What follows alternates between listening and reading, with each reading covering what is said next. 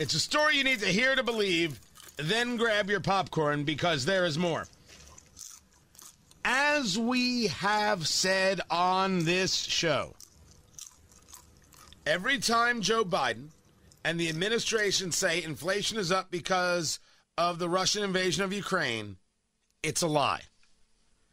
It is always a lie.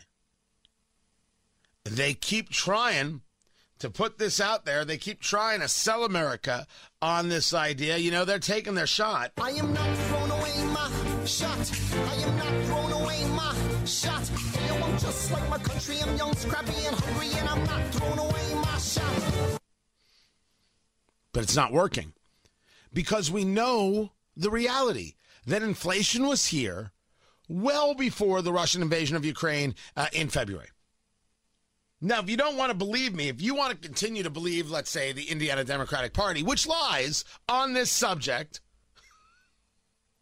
or the, I should really say the Democratic Party as a whole.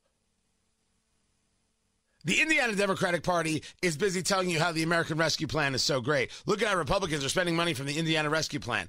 It gave these states dollars. What are they supposed to do? Not spend it? It's you're trying to take credit for something that has created the inflationary pressures. Thank goodness we kept you from Build Back Better and the 4.7 trillion.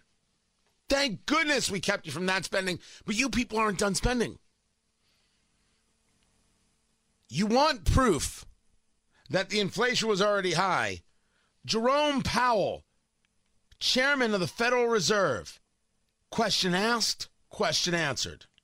Given how inflation has escalated over the past 18 months, would you say that the war in Ukraine is the primary driver of inflation in America? No, inflation was high before, certainly before the uh, war in Ukraine broke out. Game over. We're done. That's the chairman of the Fed, just uh, confirmed for a second term. Inflation was high before the war in Ukraine broke out. We have it. We have it cold. We have it direct. We have it clear. Can't be said any other way. Anybody saying anything else is lying. Which brings us to the Secretary of Energy, Jennifer Granholm. Secretary Granholm, you and the president have framed uh, this war in Ukraine as the primary driver of the spikes in energy costs. That's the largest contributor to overall inflation. But uh, the Fed chairman was on the Hill today, testified, he was asked a question, is the war the primary driver of inflation? And his answer was no. How do you square that? Is he wrong? I, I didn't hear what he said on that, but I think most people acknowledge that the price of fuel is a big driver of inflation. And in fact, they've put large percentages on it. And so we know that the, the war in Ukraine, having driven up the price of fuel because it, it crimps supply. It's a total supply and demand question. She just gets told, here's what the Fed chair said. And she blows right past. Well, I didn't hear that, but I'll tell you this: same line from the administration that we've been hearing. Well, it's it's it's that war in Ukraine. It's those they they caused this gas price issue, and then the reporter comes back. We've got to make up for the million barrels per day that have lost. We're, we will have a demand problem when China opens up after COVID. There will be additional upward pressure on supply. This is why we need, not just in the U.S., but we need globally more supply brought on board. And uh, so. Uh, his, his full quote was no, inflation was high before, certainly before the war in Ukraine broke out. Well, I think um, most would say that the price of fuel has exacerbated inflation. You just got presented with the exact words from the chairman of the Federal Reserve, and you're going to stick with this line. Because it's a line, it's not real.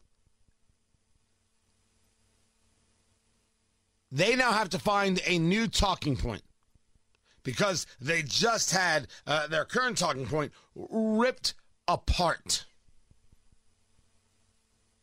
And it's a talking point built on trying to placate you. Because the, the, the follow up is they think saying, well, it's because of the war in Ukraine. And you go, war in Ukraine. As if Americans don't ask, hey, wasn't Joe Biden trying to stop the war in Ukraine? Wasn't Joe Biden going to engage sanctions? Wasn't Joe Biden playing tough? Didn't he say we would be respected on the world stage again? Well, didn't he say uh, uh, I I can handle Putin? Didn't he say all those things? They believe that the American people won't ask follow up questions. Out loud or in private, or around the dining room table, or at the bar stool, or at the kids' football or baseball or, or, or, or soccer game, or at this, or at that, or the follow up question just naturally comes.